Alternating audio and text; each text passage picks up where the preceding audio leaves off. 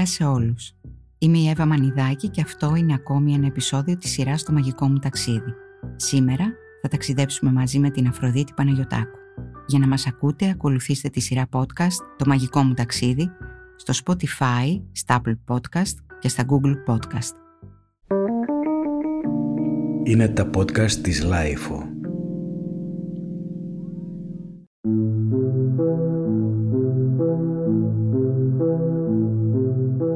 Στο σημερινό podcast της σειράς «Το μαγικό μου ταξίδι», καλεσμένη μας είναι η Αφροδίτη Παναγιωτάκου. Η Αφροδίτη Παναγιωτάκου είναι η Διευθύντρια Πολιτισμού του Ιδρύματος Ωνάση στην Αθήνα και στα θηγατρικά παραρτήματα σε Νέα Υόρκη και Λος Άντζελες. Μαζί της θα ταξιδέψουμε στη Βηρητό, στο Παρίσι της Ανατολής, όπως το έλεγαν πριν τον εμφύλιο του 75. Μία πόλη γεμάτη με αποτυπώματα πολέμου, Μία πόλη που ο μιναρές του τεμένους βρίσκεται στο ίδιο κάδρο με το σταυρό της χριστιανικής εκκλησίας και τους χτυπημένους τείχους από τους βομβαρδισμούς. Βηρητός, μία πόλη χριστιανική, μουσουλμανική, αραβική, μεσογειακή, ευρωπαϊκή. Καλώς ήλθες Αφροδίτη. Καλώς σας βρήκα Εύα. Είμαι έτοιμη για αναχώρηση. Τέλεια. Θα προσδεθούμε λοιπόν και ο καιρός είναι ωραίος για πτήσεις νομίζω. Ο καιρός είναι ιδανικός για πτήσεις και την πρώτη φορά που πήγα στη Βηρητό έβρεχε και έχει ενδιαφέρον γιατί σήμερα μιλάμε για ένα ταξίδι που δεν μπορώ να κάνω. Δεν ενδείκνυται όπως λέμε. Και δεν ενδείκνυται γιατί η Βηρητός δεν είναι αυτή που είδα τελευταία φορά πριν δύο χρόνια και οι φίλοι μου που συναντώ και έρχονται στην Αθήνα μου λένε τι συμβαίνει αυτή τη στιγμή εκεί, ότι η Βηρητός είναι σκοτεινή, ότι όταν κοιτάζεις από το δωμάτιό σου την πόλη δεν υπάρχει ούτε ένα φως, ότι δεν μπορείς να κυκλοφορήσεις στους δρόμους τα αλήθεια, ότι ο μισθός των 450 δολαρίων πλέον ισούται με 42 στη μαύρη αγορά. Και εγώ τους λέω κι όμως, εγώ θέλω να έρθω, θέλω να έρθω, το χρειάζομαι. Και ένας πολύ αγαπημένος φίλος μου είπε, όχι, δεν θα έρθεις. Λέω γιατί; Δεν θέλω να δεις έτσι τη βηρητό.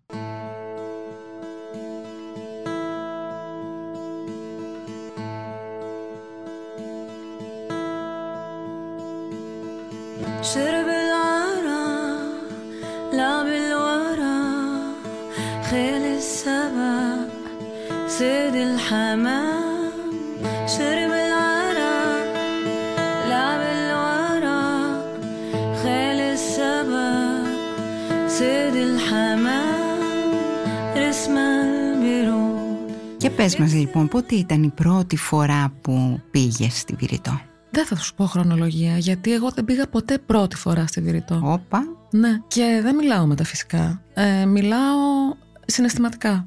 Θυμάμαι ότι πριν πάω, μου είχαν πει να καθίσω στην αριστερή πλευρά του αεροπλάνου για να τη δω καθώς το προσγειωνόμαστε. Εγώ κάθισα δεξιά και το κλέψα, δηλαδή όντως. Πήγα αριστερά για να τη δω και ήταν σαν να την έχω ξαναδεί. Και όταν προσγειώθηκα ήταν σαν να έχω ξαναπροσγειωθεί.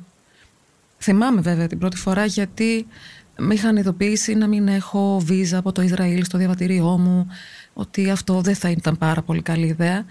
Αλλά τι είχε συμβεί, είχαν ξεχαστεί κάτι κίτρινα αυτοκόλλητα από το αεροδρόμιο του Τελαβίβ πάνω στη βαλίτσα μου. Οπότε όταν έχω φτάσει στο αεροδρόμιο δεν με αφήνουν να περάσω. Και με βάζουν μέσα σε ένα δωματιάκι χωρίς να ξέρω τι ακριβώς σημαίνει παίρνουν τα κινητά από τους τρεις Έλληνες που ήμασταν και οι τρεις μαζί. Εγώ είχα ένα δεύτερο κινητό μαζί μου και έστειλε ένα μήνυμα σε κάποιον φίλο που ήξερε ότι μπορεί να ξεμπλέξει την κατάσταση και όντως την ξέμπλεξε. Αλλά δεν υπήρχε περίπτωση να μην πω. Δεν μπορώ να σου το πω αλλιώς. Δηλαδή απλώς ήταν θέμα διαχείρισης και θεωρώ ότι ήταν και μια πάρα πολύ καλή πρώτη εμπειρία για να καταλάβω. Για να καταλάβω ότι δεν προσγειώνουμε σε μια πόλη προσγειώνουμε σε ένα πεδίο μάχης. Σε μια κατάσταση. Σε μια κατάσταση.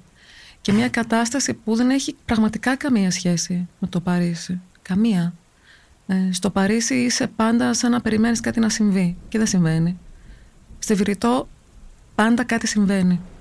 Και συμβαίνει κάτι χειρό. Ακόμα και τώρα που είπες ότι ξεκινάμε για ένα ταξίδι στη Βηρητό, έπεσε ένας κεραυνός που ακούστηκε σαν έκρηξη στη Βηρητό νομίζεις ότι έχεις ήδη ακούσει τη μεγαλύτερη έκρηξη και μετά ακολουθεί μια μεγαλύτερη. Νομίζεις ότι έχεις δει το μεγαλύτερο τραύμα και ακολουθεί ένα μεγαλύτερο. Και επειδή δυστυχώς ο πόνος είναι προπόθεση για μεγάλες σκέψεις, εκεί συναντάς ανθρώπους που κουβαλάνε ένα συλλογικό τραύμα. Δεν είναι μόνο το τραύμα δηλαδή που έζησαν οι ίδιοι. Οπότε δεν έχει σημασία τελικά αν κάποιος είναι περισσότερο δηλαδή πλούσιος ή φτωχός για να είναι αρκούντος τραυματισμένος. Είναι Ναι. όλοι.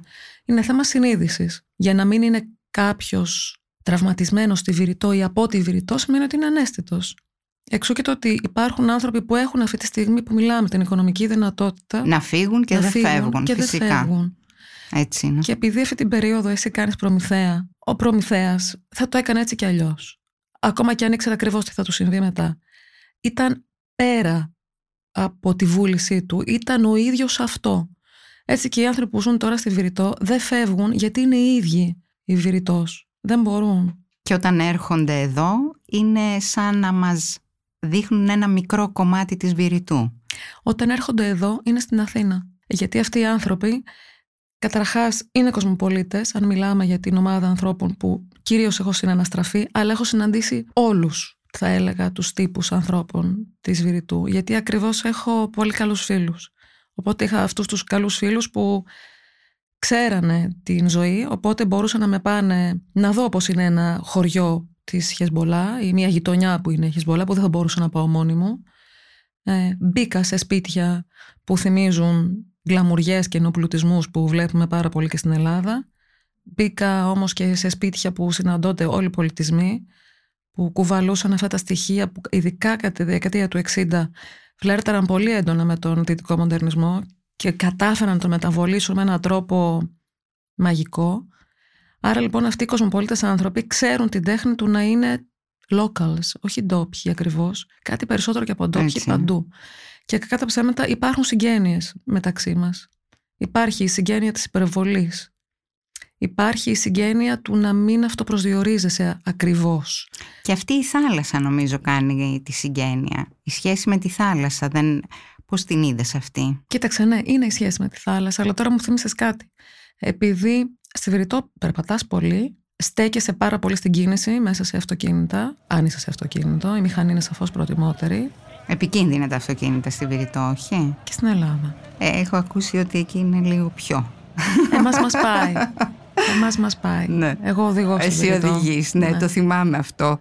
Και μου έκανε τρομερή εντύπωση όταν μου το Για είπες. να Περίμενα πώς καταλάβω και μία τι. πόλη, εγώ πρέπει να οδηγήσω. Γιατί εκεί πραγματικά προσέχω, βλέπω, αντιλαμβάνομαι και πραγματικά η σχέση με τη θάλασσα είναι σχεδόν αλόκοτη. Γιατί η Βηρητός καταρχάς δεν είναι καθόλου αυτό που προβάλλεται όταν μιλάνε για τη Βηρητός τουριστικό προορισμό. Α, Ε, πολύ ενδιαφέρον αυτό. Καθόλου, καθόλου. Δηλαδή βλέπω φωτογραφίες να πηδάνε εκεί από τον βράχο που είναι σήμα κατά τεθέν. Ναι. Δεν μπορείς να πηδήξεις μες στη θάλασσα της Βηρητού. Μετά τη μεγάλη κρίση των σκουπιδιών που κατέληξαν στη θάλασσα, κανένας δεν μπορεί να βουτήξει μέσα στη θάλασσα. Και κανένας καλά καλά δεν μπορεί να περπατήσει και στην αμμουδιά κοντά στην πόλη της Βηρητού. Άρα όλο αυτό είναι πραγματικά ένα ψέμα που σε πολύ μεγάλο βαθμό θυμώνει και τους ίδιους. Όταν λοιπόν εγώ πήγα στη θάλασσα εκεί στον ναυτικό όμιλο που θυμίζει λιγάκι το ναυτικό όμιλο των Ελλήνων στην Αλεξάνδρεια έπαθα το εξής. Δεν είχα συνηθίσει η Κρήτη να είναι πιο ψηλά. Δεν ήξερα προς τα πού να κοιτάξω για να καταλάβω που είμαι. Ήμουν πιο νότια και πιο ανατολικά. Ναι. Και εγώ είχα μάθει όταν είμαι στη θάλασσα, και δεν μιλάω τώρα να είμαι στη θάλασσα Τι της ωραίο Αφρικής. αυτό. Ναι, ναι. Και δεν με πειράζει να μην μπορώ να προσανατολιστώ, αλλά αυτό που λέμε δεν γίνεται να είναι, να είναι προς τα πάνω η Ελλάδα. Ναι, ναι, ναι. Δεν γίνεται. Αλλά υπάρχει κάτι άλλο. Επειδή οι τόποι το ξέρουμε ότι είναι κάτι πολύ περισσότερο και από τους χώρους και από τους ανθρώπους και από την ιστορία. Από την άλλη σημασία το ότι η Βηρητός είναι 5.000 ετών. Παλιές πόλεις είναι αλλιώς. Ε, βέβαια. Έτσι προκύπτει αυτή η συλλογική μνήμη Για και πες το μου συλλογικό λίγο. τραύμα. Με το οι παλιές πόλεις είναι αλλιώς. Καταλαβαίνω ότι αυ... έχεις μια ιδιαίτερη σχέση με αυτή την πόλη. Πώς έχει ξεκινήσει αυτή η ιδιαίτερη σχέση; Αυτή η σχέση ξεκίνησε στο σωστό μέρος. Ξεκίνησε σε μια εντελώς ξενέρωτη πόλη, όπου πήγα για ένα γεγονός που πραγματικά ελάχιστα με αγγίζει και αναφέρομαι βασικά στη Βασιλεία και στο Art Basel. Εμένα αυτές οι φουάρ δεν μου αρέσουν καθόλου, θέλω να σου πω. Και γι' αυτό πηγαίνω και σπανίως. Με κάλεσαν να μιλήσω για την Αθήνα παρόντων δύο ακόμη ανδρών, ενός από το Μεξικό, το Mexico City, και ενός από τη Βηρητό. Ο ένας καλλιτέχνης και ο άλλος αρχιτέκτονας. Ήξερα τη δουλειά και για τον δύο. Ο στάρ της παρέας ήταν ο Μπερνάρ Χούρι, ο αρχιτέκτονας που και εσύ γνωρίζεις πολύ καλά. Αυτό που λέμε το κακό παιδί της Ανατολής, που δεν είναι καθόλου κακό, είναι πάρα πολύ καλό παιδί. και αυτό έχει ως αποτέλεσμα να έχει πραγματικά τρομερή προσέλευση. Και άκουσα λοιπόν τον Μπερνάρ να μιλάει για τη Βηρητό και εγώ να μιλάω για την Αθήνα. Και εκείνος έχει συνηθίσει να διαφωνεί και να νικάει. Εγώ έχω συνηθίσει να διαφωνώ και να νικάω. Μαζί τους συμφωνούσα, αλλά θεωρώ ότι νίκησα όταν άρχισα να φυγούμε την ιστορία της Αθήνας. Έτσι νόμιζα. Ενώ επί της ουσίας είχε νικήσει εκείνος, γιατί εκείνη τη στιγμή αποφάσισα ότι πρέπει να πάω στη Βηρητό. Γιατί δεν άκουγα για τη Βηρητό που άκουγα τόσα χρόνια. Ναι. Δεν έχει καμία σχέση με αυτό που λένε. Ελάτε, η Βηρητός είναι όπως ήταν η Αθήνα στα 90s, που ο κόσμος βγαίνει και ξενυχτάει ναι, και ναι, γλεντάει. Ναι. Και εδώ γλέντα. Υπάρχουν πίστες, πήγαινε, γλέντια, Έτσι έγινε με έναν τρόπο ξεναγός σου.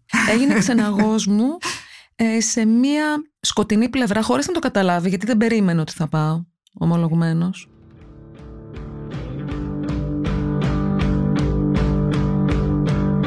It's one of these days It's one of these days when I can say I'm sorry I'm choking on change Αλλά εμένα μου άρεσαν έτσι και αλλιώς καλλιτέχνες που προέρχονταν από εκεί. Οπότε τη δουλειά τους την ήξερα καλά ήδη. Αγαπούσα ήδη την Ετέλα Ντνάν. Έτσι ήταν σαν, να καταλα... ναι, ήταν σαν να καταλάβαινε τη Βηρητό μέσα από την τέχνη. Έτσι δηλαδή έγινε η πρώτη. Δεν ήταν, ξέρεις κάτι. Το λέει και ο Μπενάν αυτό, το λέει και η Ετέλ, το λέει και ο Ζία Ντάνταρ. Και μιλάω για ανθρώπους πολύ διαφορετικής γενιάς. Ναι. Δηλαδή η Ετέλ Αντνάν αυτή τη στιγμή είναι σχεδόν 100 ετών. Μιλάμε για μια γυναίκα που γεννήθηκε μέσα σε μια οικογένεια ε, ελληνική και λιβανέζικη, οπότε μιλούσε και ελληνικά από τη μητέρα της. Γι' αυτό σου μιλάω για την Ετέλ. Και μετά κατάφερε και σπούδασε στη Σορβόνη, στο Χάρβαρντ, έγινε καθηγήτρια στην Αμερική. Παρόλα αυτά κουβαλούσε τη Βηρητό. Και κάποια στιγμή τη συνάντησα στο Παρίσι, πήγα στο σπίτι της, δίπλα στο Σαν Σουλπίς, εκεί σε μια πολύ ωραία γειτονιά, μαζί με τον Θόδωρο Τερζόπουλο. Εκεί λοιπόν η Ετέλ συζεί με τη σύντροφό της, γιατί η Ετέλ είναι από τις πρώτες γυναίκες που βγήκαν και είπαν ναι, εγώ ερωτεύομαι γυναίκες. Είμαι η Ετέλ Αντνά και ερωτεύομαι γυναίκες και αυτό δεν ήταν απλό. Σταμάτησε να γράφει στα γαλλικά γιατί δεν ήθελε πια να μιλάει ως εκπρόσωπος της γαλλικής απεικιοκρατίας. Και όχι μόνο σταμάτησε να γράφει στα γαλλικά, άρχισε να ζωγραφίζει και έτσι έγινε μια πάρα πολύ σημαντική εικαστικός. Όταν πήγα λοιπόν να χτυπήσω το κουδούνι, κάτω το κουδούνι έγραφε Αντνάν, Φατάλ και το διπλανό Καμιού. Σιμών Φατάλ είναι σύντροφό της. Mm. Αντνάν είναι η ίδια. Και της λέω, Ετέλ, τι γίνεται, τι είναι αυτό το Καμιού. Ναι. Και μου λέει, σε Αλμπέρ. Λέω, τι εννοείς; Μου λέει, αγοράσαμε μαζί με τον Αλμπέρ Καμί τα δύο διαμερίσματα. Και όταν σκοτώθηκε το πήρε ο γιος του και τώρα μένει δίπλα. Με το Θόδωρο λοιπόν άρχισαμε να τη μιλάμε στα ελληνικά. Και ήταν το δικό μας κόλπο για να την έχουμε μόνη της. Γιατί ποιος άλλος θα μπορούσε να σταθεί ε, σε συζήτηση ε, Τη συζήτηση δε την κινηματογράφησε ο Χαλές Ζορέιζ και η Ζωάννα Χατζηθωμάς, δύο συγκλονιστικοί καλλιτέχνες και κινηματογραφιστές, έχουν βρεβευτεί και στις Κάνες για μια υπέροχη ταινία που λέγεται Je veux με την Κατρίν Ντενεύ, την οποία βάζουν μέσα σε ένα αυτοκίνητο και την πηγαίνουν στους κατεστραμμένους τόπους του Λιβάνου, στα χωριά. Εκεί λοιπόν μιλήσαμε με την Ετέλ για ώρα. Και μιλώντας για παλιές πόλεις, η Ζωάννα Χατζηθωμά και ο Χαλίλ Ζορέιζ έχουν κάνει ένα πάρα πολύ ωραίο έργο που κέρδισε για το βραβείο Μασέλ το πιο σημαντικό εικαστικό βραβείο στη Γαλλία έσκαψαν, ήταν σαν να τράβηξαν με σύριγγα τα στρώματα πόλεων και έφτιαξαν αυτούς τους σωλήνες από ρητίνη μέσα στους οποίους βλέπεις τις διαστρωματώσεις των πόλεων και το έκανα στο Παρίσι, στη Βηρητό και στην Αθήνα. Και ήταν η πρώτη φορά που εκτέθηκε σύγχρονη τέχνη στο Μουσείο της Ακρόπολης. Και ακόμα ευχαριστώ τον Πατέρ Μαλή γι' αυτό. Γιατί αυτή η εγκατάσταση πραγματικά έφερε και έδειξε τη συγγένεια του τι σημαίνει παλιά πόλη. Σημαίνει ότι ό,τι είμαι εγώ, εσύ, ο Φέδωνας εδώ στην ηχοληψία, είμαστε και όλοι οι υπόλοιποι που πάτησαν εδώ. Το νιώθεις. Γι' αυτό το Ντουμπάι, το Αμπουντάμπι, το Κουβέιτ είναι γελία κατασκευάσματα. Ε, δεν έχουν να προσφέρουν απολύτως τίποτα στον πολιτισμό. Γι' αυτό δεν μου αρέσει να πηγαίνω παρά μόνο για να μπορώ να έχω άποψη. Για κανέναν άλλο ναι, ναι λόγο. Ναι. Αλλά η Βηρετό είναι αλλιώς. Και οι άνθρωποι είναι σε μια κατάσταση συνεχούς έκρηξης. Και συνεχούς ε, σκαψίματος. Εγώ έτσι αισθάνομαι ότι πηγαίνεις εκεί και σκάβεις ε, και μέσα σου βλέποντας όλα αυτά τα ανοιχτά ορίγματα. Ξέρεις τι γίνεται. Ακόμα και αυτή η υπερβολή στη διασκέδαση που συζητάμε σχετίζεται με το θάνατο. Γιατί αυτοί δεν είναι άνθρωποι που έχουν ακούσει για το θάνατο. Είναι άνθρωποι οι οποίοι βομβαρδίζονταν μέχρι το 2008. Θυμάμαι έναν φίλο μεγάλης ηλικίας, 85 ετών. Είμαστε λοιπόν στο αυτοκίνητό του και οδηγεί εκείνος. Ο φίλος αυτός κατασκευάζει ασανσέρ. Έχει ενδιαφέρον. Και έχει κάνει πραγματικά μια τεράστια περιουσία. Μου λέει λοιπόν για τους πελάτες του. Λέω: Πες μου κάτι που σου είπε ένας πελάτης σου. Και ήταν παράλογο. Μου λέει: Ήθελα να του φτιάξω ένα εξωτερικό ασανσέρ στο κτίριο. Λέω: Ωραία. Αλλά ήθελα να το κάνω λεξίσφαιρο. Μα λέω: Δεν το θεωρείτε λογικό, ε, κυρία Μπιλαμά. Μου λέει: Όχι, βέβαια. Λέω: Γιατί; Μα μου λέει: Δεν βλέπεις που είμαστε. Εδώ μπορεί να εκραγεί το αυτοκίνητο στην ώρα που οδηγείς, την ώρα που αγοράζεις, μου λέει φρούτα από το μανάβικο. Γιατί να ξοδέψεις τα λεφτά σου; Έτσι και εκπρόκειται να καταστραφεί το ασανσέρ θα είναι επειδή κάποιος βομβάρδισε όλο το κτίριο. Δεν θα σωθείς μέσα στο σανσέρ. Καταπληκτικό. Οπότε όλο αυτό κουβαλάει αυτή την ιστορία. Και οι άνθρωποι. Έχουν τη γνώση του θανάτου. Έχουν... Και γι' αυτό υπάρχει αυτή η υπερβολή ίσως στη διασκέδαση. Έχουν το χιούμορ του θανάτου. Έχουν αυτό που μας διαχωρίζει από τα ζώα. Έχουν το χιούμορ του θανάτου. Αλλά αυτό που συνέβη πέρσι στη Βηρητό στις 4 Αυγούστου, αυτή η πολύ μεγάλη έκρηξη στην αποθήκη με τις εκρηκτικέ ναι. ύλες, που φυσικά και ξέρουν πώς έγινε Κατέστρεψε την πόλη μου, για να σου το πω και έτσι. Προέκυψαν 300.000 αστέγων. Πώς έφυγαν, έφυγαν, έφυγαν, έφυγαν ακόμη και εκείνοι που ήθελαν να μείνουν. Μου έστελαν φωτογραφίες γιατί έστελα μηνύματα εκείνη τη στιγμή που συνέβη. Ήμουνα κάπου σε ένα ακριτικό μέρος στην Κρήτη. Και έλεγα είστε καλά. Και θυμάμαι το Ζίαντ, Άνταρ, να μου στέλνει φωνητικό μήνυμα και να μου λέει είμαι καλά, είμαι καλά, είμαι καλά. Γιατί νόμιζε ότι κάτι έχει συμβεί στο κτίριό του. Οπότε βγήκε εξυπόλυτο στο δρόμο και έκοψε τα πόδια του στα γυαλιά προσπαθώντας να πάει σε αυτό το μαγικό σπίτι της Καγόλ Σουέρ. Η Καγόλ είναι σύζυγος του Ζορ Σουέρ που είναι ο βασικός κινηματογραφικός παραγωγός όλων των ενδιαφέρουσων ταινιών, των καλών ταινιών που προκύπτουν από αυτό το μέρος του κόσμου. Και δεν υπήρχε ούτε το σπίτι της Καγόλ. Όταν μίλησα στο Ζιαντ μετά, όταν τον είδα εδώ στην Αθήνα, του είπα έλα, έλα λίγο να σε φροντίσουμε. Δεν θυμόταν ότι μου είχε στείλει φωνητικό μήνυμα και δεν είχε στείλει ένα. Είχε στείλει πολλά. Δεν θυμόταν ότι μιλήσαμε. Αλλά όταν καταστράφηκε το σπίτι του ολοσχερό, ένα καταπληκτικό σπίτι, ακριβώς απέναντι από αυτή την αποθήκη, μου έστειλε φωτογραφία ένα σκαραβαίο που του είχα κάνει εγώ δώρο, ένα μάτι που του είχα κάνει εγώ δώρο και ένα άθικτο μπουκάλι, τσίπουρο, τσιλιλί, που απλώς δεν είχε προλάβει να πιει και μου είπε ότι αν όλα χαθούν, έχω. Αν μη τι άλλο, θα με σώσει το ελληνικό αλκοόλ. Δεν είναι απλοί άνθρωποι. من قلبي سلام لبيروت وقبل للبحر والبيوت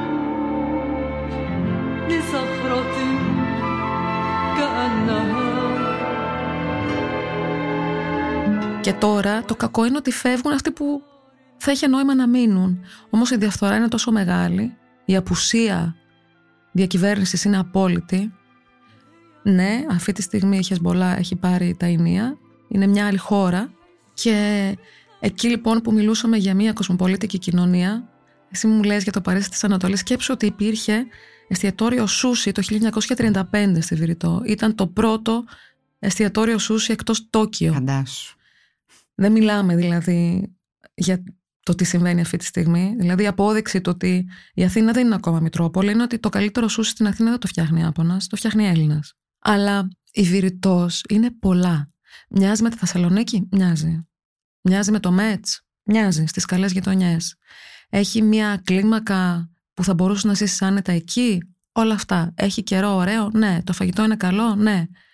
Δεν μένεις γι' αυτό εκεί. Μένεις γι' αυτό το άλλο για αυτό το άλλο που σε κάνει να αισθάνεσαι ότι είσαι ζωντανός.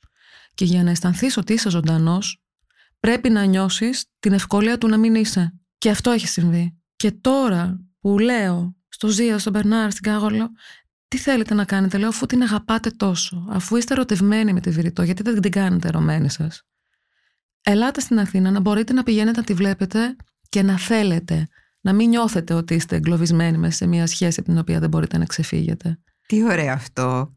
Και νομίζω ότι ήταν το μόνο επιχείρημα που λίγο κάπως τους έπεισε. Πω, πω. Με τις πόλεις αποκτούμε σχέσεις. Η Βηρητώση είναι σχέση, δεν είναι πόλη. Και εμένα μου αρέσουν οι σχέσεις που με πηγαίνουν παραπέρα, εσωτερικά. Και εμένα η Βηρητώση με πήγε πολύ πιο πέρα από εκεί που ήμουνα. πολύ πιο μέσα από εκεί που ήμουνα. Ποτέ δεν μου άρεσαν οι τακτοποιημένες καταστάσεις. Δηλαδή, αν σε κάποιον αρέσει το Σάλτσμπρουκ να μην πάει ποτέ στη Βηρητό. Θα του μυρίζει, θα του βρωμάει, θα έχει πάρα πολύ φασαρία. Αλλά εμένα με πήγε πιο πέρα. Και θυμάμαι μια μέρα που, μιας και μιλάμε για φαγητό και στη live, αρέσει Ναι, πάρα πολύ το φαγητό. Σκεφτόμουν λοιπόν τι να σας πω για το φαγητό. Ο Ζίαντ λοιπόν μου μαγειρεύει και τρομερά και με κοροϊδεύει γιατί εγώ δεν μπορώ να βράσω ούτε αυγό. Μάλλον το βράζω, έχω πει στις κόρες μου ότι ξέρω να τα βράζω. Δεν με ενδιαφέρει καν να μαγειρεύω. Μ' αρέσει Ναι, να κάνω γιατί- παρέα σε αυτόν που μαγειρεύει. Γιατί αν σε ενδιαφέρει, είμαι σίγουρη ότι Ναι. θα έκανες Δεν μου απίστευτα. λέει τίποτα. Απολύτως. Επίσης μπορώ να φάω πράγματα που δεν είναι νόστιμα. Δεν έγινε και τίποτα. Δεν. δεν. Όπως θα ευχαριστηθώ τρομερά κάτι που είναι κάτι πάρα πολύ ωραίο. Αλλά η λογική του να πίνω την ώρα που άλλος μαγειρεύει μου αρέσει πολύ. Και να βρισκόμαστε μαζί άνθρωποι και να τρώμε, μου αρέσει πολύ επειδή είμαστε πολύ μαζί άνθρωποι και τρώμε. Μόνοι μου το καλύτερο φαγητό δεν θα το τρώγα ποτέ. Τι ωραίο, ναι.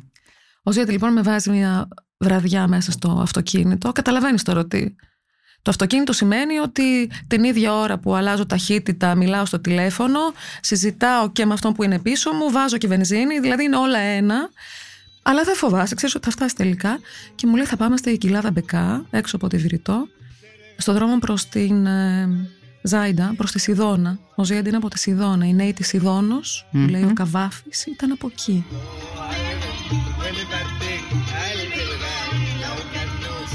Είμαστε λοιπόν στην Εθνική Οδό, μαύρη νύχτα, γιατί φυσικά δεν είναι σωστά φωτισμένοι οι δρόμοι. Ακόμα και πριν τη μεγάλη κατάρρευση που συνέβη τον τελευταίο χρόνο, το ρεύμα κάποια στιγμή σταματούσε στη Βηρητό, γιατί λόγω της διαφθοράς δεν μπορούν να μοιράσουν την πίτα της ενέργειας. Οπότε κάποια στιγμή πάβεις να έχεις συνεχή ροή ενέργεια Με ό,τι και σημαίνει ξεκινάνε αυτό, φυσικά. γεννήτριες που φυσικά Ναι. μόλουν την ατμόσφαιρα. Όλα αυτά σε μια πόλη που είναι μαγική. Όλα αυτά σε μια πόλη που οι άνθρωποι είναι αληθινοί, κοσμογυρισμένοι, αν μιλάμε για την αντίστοιχη τάξη με την ελληνική, έτσι. Δεν συζητάω Ναι, για ναι. τους άνθρωπους που έτσι και αλλιώς παλεύουν μόνο για την επιβίωση.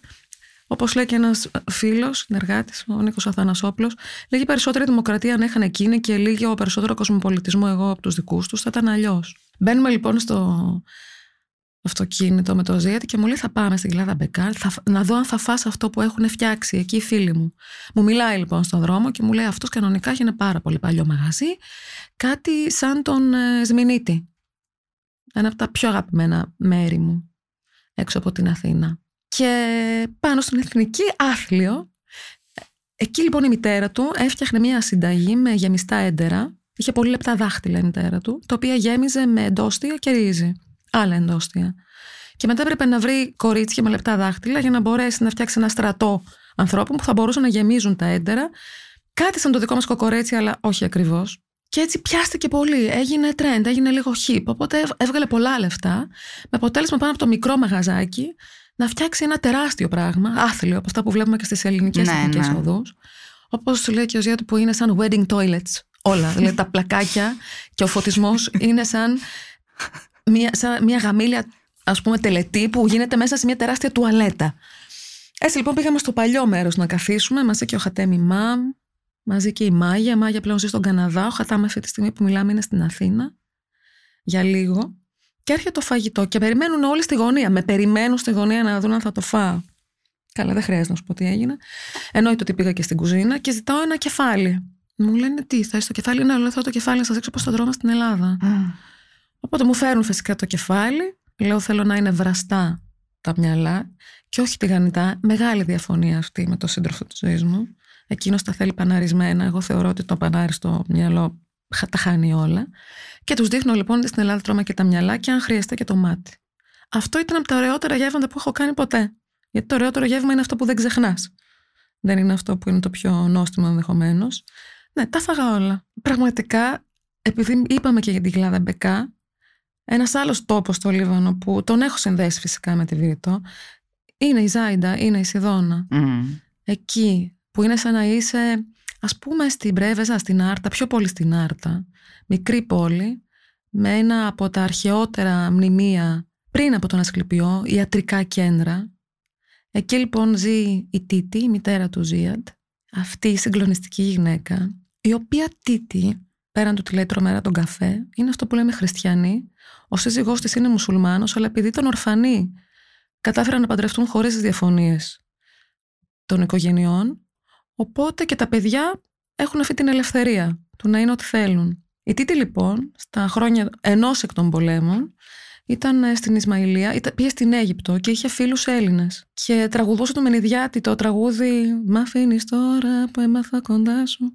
Οπότε ξέρει να το τραγουδάει και είναι το τραγούδι που τραγουδάνε τα εγγόνια της, οι εγγονές της. Αυτό τους έχει μάθει. Καταπληκτικό. Και επειδή δεν το θυμάται πολύ καλά, το τραγούδι το λέει «Αεμαφίσου».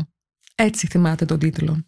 Όταν ρωτάει λοιπόν τώρα το Ζία τι κάνω εγώ, του λέει How is Αφροδίτη, how is Αεμαφίσου, how is Αθήνα, Ακρόπολη, γεια σου τι κάνεις, τι κάνει; Και μιλάει και λίγα ελληνικά η Τίτη.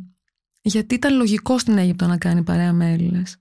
Εκεί λοιπόν ο Ζίαντ μου έδειξε που ήταν το σχόλιο του. Σχεδόν απέναντι.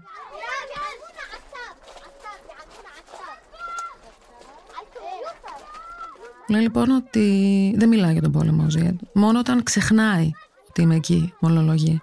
Μου λέει λοιπόν ότι κατά τη διάρκεια της ε, Ισραηλινής κατοχής, για να φτάσει στο σχολείο που ήταν απέναντι, του έπαιρνε πέντε ώρες περπάτημα.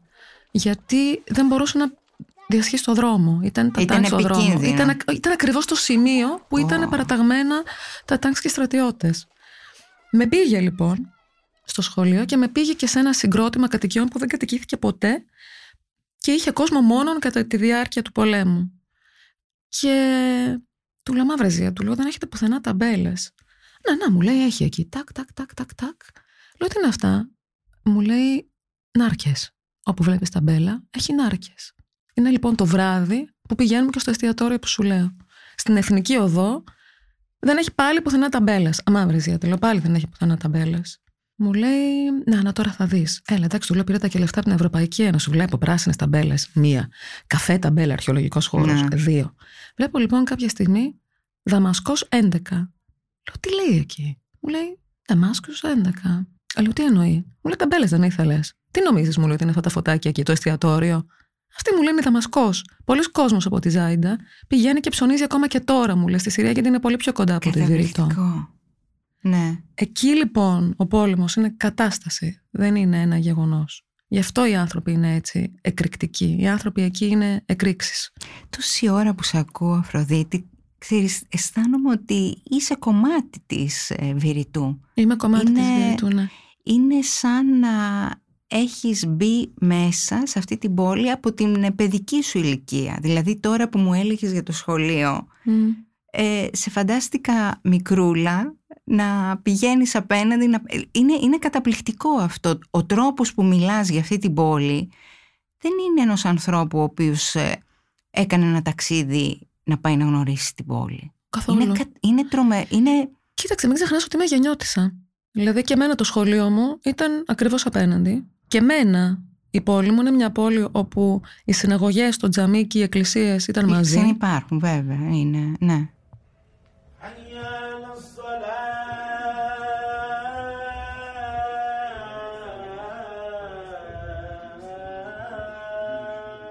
Το τέλος της μικρής μας πόλης του Δημήτρη Χατζή ήταν η στιγμή που εξαφανίστηκε η εβραϊκή κοινότητα.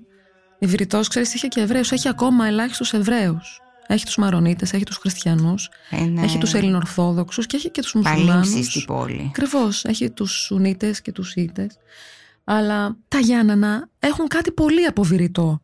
Οπότε δεν μπορώ να σου πω ότι με, με εντυπωσίασε αυτό που λες, να είναι ο Σταυρός δίπλα στο τζαμί. Μα το είχα ξαναδεί. Ναι. Ε, η προγιαγιά μου μιλούσε τουρκικά, η μητέρα μου είναι ειδική σε εβραϊκές κοινότητες και μας μεγάλωσε μιλώντας μας για έναν σπουδαίο ε, αρχηγό, τον Αλή Πασά, κατά τη διάρκεια του οποίου γνωρίσαμε τον ελληνικό διαφωτισμό. Δηλαδή θέλω να πω ότι είναι τι κουβαλάει ο καθένας και επειδή πριν ξεκινήσουμε σου έλεγα ότι με πήρες τηλέφωνο την ώρα που έβγαζα φωτογραφίες για να ανανεώσω το διαβατήριό μου και του είπα ναι αλλά Ναι. έχασα και την ταυτότητά μου επιστρέφοντας από το φεστιβάλ σινεμά της δράμας και όταν λες έχασα την ταυτότητά μου, τελεία, ακούγεται πολύ διαφορετικά από το να πεις έχασα την ταυτότητά μου επιστρέφοντας από ένα ταξίδι. Είχα ρωτήσει λοιπόν κάποια στιγμή την Ατέλα Αντνάν που συζητάμε, επειδή της λέω μιλάνε πολύ για την ταυτότητα, τι υπάρχει ταυτότητα, εσύ έχεις ταυτότητα, τι είναι αυτό το πράγμα; Εγώ δεν έχω, ας πούμε, δεν, τίποτα δεν είμαι. Και μου είχε απαντήσει, ταυτότητα δεν είναι ποιος είσαι, είναι ο προορισμός σου. είναι το πού θες να πας. Τι ωραίο. Ποιος θες να είσαι. Αυτό είναι ταυτότητά σου. Αν λοιπόν είναι ταυτότητα ένας τόπος, εγώ στη Βηρητό νιώθω ο εαυτός μου. Νιώθεις ότι έχεις βρει την ταυτότητά σου. Ναι. Το έχω νιώσει κι αλλού. Το έχω νιώσει. Καλά, και στην Αθήνα πάρα πολύ. Γιατί και στην Αθήνα ζω από επιλογή, δεν έχει να κάνει. Είμαστε κάποιοι άνθρωποι που ζούμε σε αυτή την πόλη από επιλογή. Και είμαστε και κομμάτια πόλεων. Ακριβώς. Έτσι δηλαδή, δεν και είναι. θέλω να νιώσω έτσι όπου πηγαίνω. Αν δεν νιώσω έτσι, ε, σημαίνει ότι δεν χρειάζεται να ξαναπάω. Μμμ. Κάπως έτσι. Σε καταλαβαίνω Νιώθω πάρα άνετα πολύ. σε πολλά μέρη. Ναι, ναι. Νιώθω πάρα πολύ άνετα στο Τόκιο, δεν νιώθω στο Κιώτο. Μμ. Κατάλαβες. Είναι Ναι, αυτά τα ναι. περίεργα. Στη στέγη, όταν μιλάμε, θέλω ανθρώπους που νιώθουν άνετα στην Αθήνα. Αν δεν νιώθουν άνετα στην Αθήνα, δεν κάνουν για τη στέγη. Ναι. Δηλαδή, το Χρήστο Σαρή που τον ρωτάω σχεδόν για τα πάντα που αφορούν την Αθήνα, το ρωτάω επειδή είναι Αθήνα, είναι Αθηναίος. Θέλει, δεν θέλει. Και τη φέρει την Αθήνα. Την κουβαλάει. Έτσι. Ο Δημήτρη ο Θοδωρόπουλο, το ίδιο. Απλώς πρέπει και να την περπατάς, γι' αυτό αναφέρομαι στο Χρήστο. Πρέπει να έχεις και το, Μμ, μμ, μμ. το λοξό. Και αναφέρομαι σε ανθρώπους με τους οποίους πήγα κιόλας μετά μαζί στη Βηρητό, αλλά έχει πλάκα γιατί δεν σου μιλάω για ένα ταξίδι αυτή τη στιγμή. Είναι σαν να σου μιλάω για την περίοδο που ζούσα στη Βηρητό. Ότι τα χρόνια που ζούσα στη Βηρητό. Φυσικά, εδώ Έκανα έχει. αυτά. Μα ο χρόνος έχει, δι- έχει διασταλεί. Είναι, αισθάνομαι, χωρίς και ούτε θέλω να μας βάλει στο κομμάτι χρόνος, υπάρχει ένας τεράστιος χρόνος. Ο χρόνος είναι εκεί έξω. Είναι, είναι, είναι καταπληκτικό. Δηλαδή μιλάς τώρα και είναι σαν να πήγες εχθές στη Βηρητό. Μα Είναι κοιτάζω έξω και σου είπα ότι είναι σαν να βλέπω το ξενοδοχείο που έβλεπα μέσα από το ξενοδοχείο μου. Κάθε φορά που πηγαίνω στη Βηρητό, ακόμα και στο ίδιο ταξίδι, ε, κλείνω δύο δωμάτια. Τις πρώτες μέρες να βλέπω προς μία κατεύθυνση και τις υπόλοιπες να βλέπω προς άλλη. Οπότε την πρώτη φορά που έμεινα ας πούμε, στο Φινίσιο είπα ότι θέλω να βλέπω προς το ξενοδοχείο που έμεναν οι δημοσιογράφοι και που είναι διάτριτο από τις σφαίρες γιατί ήθελα να καταλάβω που βρίσκομαι, ήθελα να κοιτάζω προς την πόλη. Και μετά είπα τώρα βάλτε με προς την άλλη πλευρά να βλέπω το κτίριο που έχει μείνει κουφάρι γιατί δεν το έδωσε ο ιδιοκτήτος του στην Solidaire, την μεγάλη κατασκευαστική εταιρεία Ναι. που έκανε αυτή την πολύ άγρια ανοικοδόμηση στη Βηρητό, έχοντας επικεφαλή τον βασικό της μέτοχο, τον Ραφίκ Χαρίρη, που ήταν ο πρωθυπουργός της χώρας. Δηλαδή, έτσι για να καταλαβαίνουμε λιγάκι και τι σημαίνει διαφθορά και διαπλοκή, ότι δεν υπάρχει καν αυτό το arm's length, έτσι ρε παιδί μου, λιγάκι για ξεκάρφωμα που λέμε, Όχι, αυτό δεν υπάρχει. Και πλέον δεν υπάρχει καν αυτό που λέμε να σου δώσω ένα γράμμα κάπως λίγο κάτω από το τραπέζι. Όχι, τώρα ακόμα και η απειλή γίνεται ευθέως. Εκεί λοιπόν είναι το σημείο που δολοφονήθηκε ο Χαρίρη. Και ήθελα να το βλέπω. Ήθελα να το βλέπω. Ήθελα να καταλαβαίνω, ξέρεις που βρίσκομαι. Και το, το κάνω αυτό. Και υπάρχουν όμως άλλα μέρη και άνθρωποι που με κάνουν να νιώθω έτσι, γιατί δεν είναι μόνο ότι εγώ νιώθω σαν να έχω ξαναπάει. Είναι ότι νιώθουν εκείνοι σαν να με ξέρουν ήδη. εδώ συνέβη. Ε, Ε, συνέβη με όλους. και, και, και είναι κάτι το οποίο το βλέπω και με τον τρόπο που μας μιλάς για την ε, πόλη αυτή.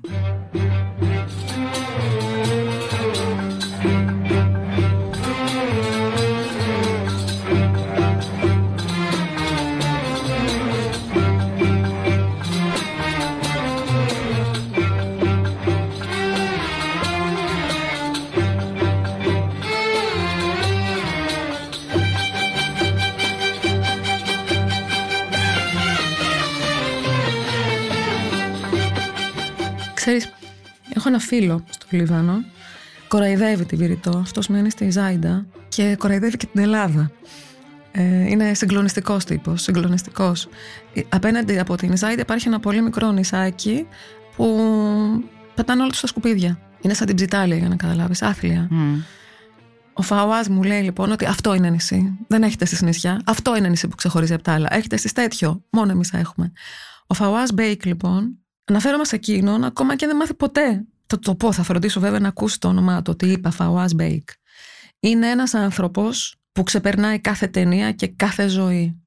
Είναι ένας άνθρωπος που θα ήθελα ο κόσμος να γνωρίσει για τη γενναιοδωρία του, για μια υπερβολή που είναι τόσο δική του. Γιατί και εδώ βλέπουμε κεντρικές φυσιογνωμίες στο δρόμο. Αλλά οι πραγματικά οι κεντρικοί δεν αντιλαμβάνονται ότι είναι κεντρικοί. Μμ. Άρα αυτό το δίθεν, αυτή η πόζα που παίζει πάρα πάρα πολύ. Παίζει και στο Λίβανο παίζει πάρα πολύ. Παντού. Ήταν δεν. ακριβώς. Μπα, σε κάποιες χώρες μικρομέγαλες σαν τις δικές μας παίζει παραπάνω. Ξέρεις, το σταριλίκι είναι αλλιώς εδώ, είναι πιο φτηνό. Πιο κάπως, πιο, πιο πολλά φίλτρα, πιο πολύ Photoshop, πιο, πιο λίγο, πιο παλιό. Μμ. Όμως, στο Λίβανο, όπως και στην Ελλάδα, αν είσαι από εκείνους που θέλουν, συναντάνε τους ανθρώπους που δεν ξέρουν καν τι είναι πόζα. Δεν έχουν ιδέα. Και γι' αυτό μιλάω για τον Φαουάζ. Γιατί πήγα και με υποδέχθηκε σε ένα στέκι που ήταν το αγαπημένο μας στην Ζάιντα για ένα μπακάλικο χαμηλοτάβανο τσιμεντένιο από αυτά τα μπακάλικα που τρως αυτό που σου δίνει το μπακάλικο δηλαδή που Ναι, βγάζει ναι, τη ναι. σχήμα της ελιές και τα λοιπά. Μιλάμε για ένα συγκλονιστικό μέρος που φυσικά δεν, σ- δεν πας αν δεν σε πάνε. Δεν υπάρχει. Ναι στη Βηρητό θα πας στο Torino Express που είναι το δικό μας Galaxy και θα σε δει ο μπάρμαν και θα ξέρει ήδη τι πίνεις. Και δεν χρειάζεται να ξέρεις και κανέναν. Απλώς αυτό που δεν θέλω να ξεχάσω να σου πω για τη Βηρητό είναι η ήχη που κουβαλάει. Δεν είναι οι γεύσεις, γιατί τις γεύσεις τις μυρίζεις κιόλας, είναι παντού. Είναι η φασαρία, οι γλώσσες, είναι η ψήθυρη που ποτέ δεν είναι ψήθυρη. Η ησυχία που δεν είναι ποτέ ησυχία. Γι' αυτό τώρα λοιπόν που μου λένε ότι ξέρεις κάτι, δεν ακούς τίποτα. Δεν μπορώ να σκεφτώ τίποτα πιο τρομακτικό από την απόλυτη σιωπή. Γιατί για την- να συνειδητοποιήσεις την ωραία σιωπή πρέπει κάτι να στην υπενθυμίζει. Φυσικά. Η θάλασσα, δεν ξέρω. The sound of silence χρειάζεται έναν ήχο για να τη νιώσεις. Αυτό είναι θάνατος. Αλλά επειδή θυμώνουν οι φίλοι μου που τους λένε όλοι ότι ελάτε ο Λίβανος πάντα έτσι ήταν και ο κέντρος του Λιβάνου και θα αναγεννηθείτε και είστε φίνικες. Δεν θέλουν να είναι φίνικες. Δεν θέλουν. Δεν θέλουν να αναγεννώνται. Και ο Ζίαντ λέει: Δώσ' μου λίγη περισσότερη ειρήνη, και ας μην είμαι μεγάλος καλλιτέχνης. Ναι. Δεν έβγαλε ούτε μισή φωτογραφία από τα πτώματα στους δρόμους. Δεν έκανε τέχνη. Μου είπε: Θεωρώ, θεωρώ αδιανόητο να βγάλω λεφτά από αυτή την ιστορία. Ο Μπερνάρ που δεν φεύγει και του λέω τώρα τι θα κάνεις; Που δεν έχει ρεύμα. Έχει χτίσει συγκλονιστικά κτίρια. Δεν μπορείς να τα πεις όμορφα. Γιατί ο ίδιος δεν ενδιαφέρεται να κάνει ωραία αρχιτεκτονική. Θέλει να Ναι, είναι παράγει νόημα. Μμμ. Αυτό λέει συνέχεια. Πρέπει να παράγει νόημα. Η αρχιτεκτονική αυτή τη στιγμή δεν έχει κανένα νόημα, γιατί έρχεται να λειτουργήσει με έναν εξοραϊστικό Έτσι. τρόπο. Οπότε σου λέει: Δεν μπορώ εγώ να ζω σε αυτόν τον τόπο και εγώ να φτιάχνω όμορφα κτηριάκια. Όχι. Του λέω λοιπόν: Τι θα κάνεις; Και μου λέει: Έχω σκεφτεί έναν τρόπο να εντάξω στο κτίριο φωτοβολταϊκά για να έχω ενεργειακή αυτονομία. Λέω, σε ενοχλεί τώρα κάτι; Μου λέει, με ενοχλεί ότι κάθε πρωί, τρεις ώρα και τέσσερις βγαίνει ο ίδιος Μοεζίνης και κάθε μέρα είναι όλο και πιο δυνατά το μεγάφωνο. Στο σπίτι του έχει νεκροταφείο μπροστά, νεκροταφείο πίσω. Και δεν μπορώ, μου λέει, να κοιμηθώ το βράδυ. Λέω, κοιμάται κανείς; Μου λέει, ποτέ κανείς δεν κοιμόταν στη Βηρητό. Τώρα απλώς δεν κοιμόμαστε για άλλους λόγους. Θα ήθελες να πας; Χθες. Φυσικά θα ήθελα Παρόλο να το πάω. ότι σου λένε όλοι σου οι φίλοι. Οι ότι... φίλοι μου μου λένε μην έρθεις γιατί θέλουν να την αγαπάω. Οπότε μου λένε δεν θέλω να τη δεις έτσι. Εμείς δεν θέλουμε να μας δει ο, ο σύντροφό μας, ο εραστής μας έτσι, όταν δεν είμαστε καλά. Όταν, Όταν πονάμε. Όταν πονάμε. Ναι. Ε, όταν βγαίνουμε από χειρουργείο και τα ράματα είναι πολύ προφανή, λες δεν θέλω να με δεις έτσι. Όχι, άστο μωρέ, μην έρθεις τώρα, δεν θέλω να με δεις έτσι. Οπότε μου λένε, μη θα θέλουμε να τη δεις έτσι. Εγώ θέλω, γιατί ξέρω ότι θα την αγαπάω και έτσι. Εύχομαι να πας σύντομα, Αφροδίτη μου, πραγματικά, γιατί πιστεύω ότι τα μέρη και τους ανθρώπους που αγαπάμε είναι καλό να τους βλέπουμε και έτσι και αλλιώς. Εύα, εγώ θέλω να πάμε μαζί. Ω, Αυτό πω, θέλω. πω. Τι ωραία. Την επόμενη φορά λοιπόν να ξαναπάμε μαζί, γιατί πρέπει να σου πω ότι πήγαμε. Πήγα και εγώ μαζί σου στη Βηρητό. Αλήθεια στο λέω. Ε, τότε ας γυρίσουμε, γιατί πάντα το ωραιότερο ταξίδι είναι της επιστροφής. Τι ωραία. Σε ευχαριστούμε πάρα πολύ, Αφροδίτη. Εγώ. Είμαι η Εύα Μανιδάκη και ακούσατε ένα επεισόδιο της σειράς podcast «Το μαγικό μου ταξίδι». Σημερινή καλεσμένη μας ήταν η Αφροδίτη Παναγιωτάκου και μαζί της ταξιδέψαμε στη Βηρητό, στη δική της Βηρητό. Για να μην χάνετε επεισόδιο, ακολουθήστε τη σειρά podcast «Το μαγικό μου ταξίδι» στο Spotify, στα Apple Podcast και στα Google Podcast.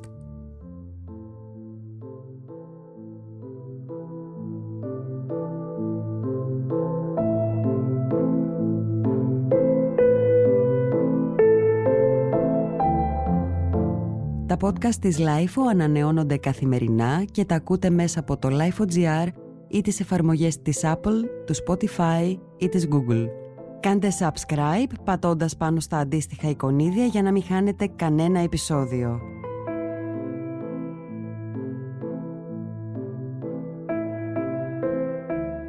Ηχοληψία, επεξεργασία και επιμέλεια, Φαίδωνας Χτενάς και Μερόπη Κοκκίνη. Ήταν μια παραγωγή της LiFO. Είναι τα podcast της Λάιφο.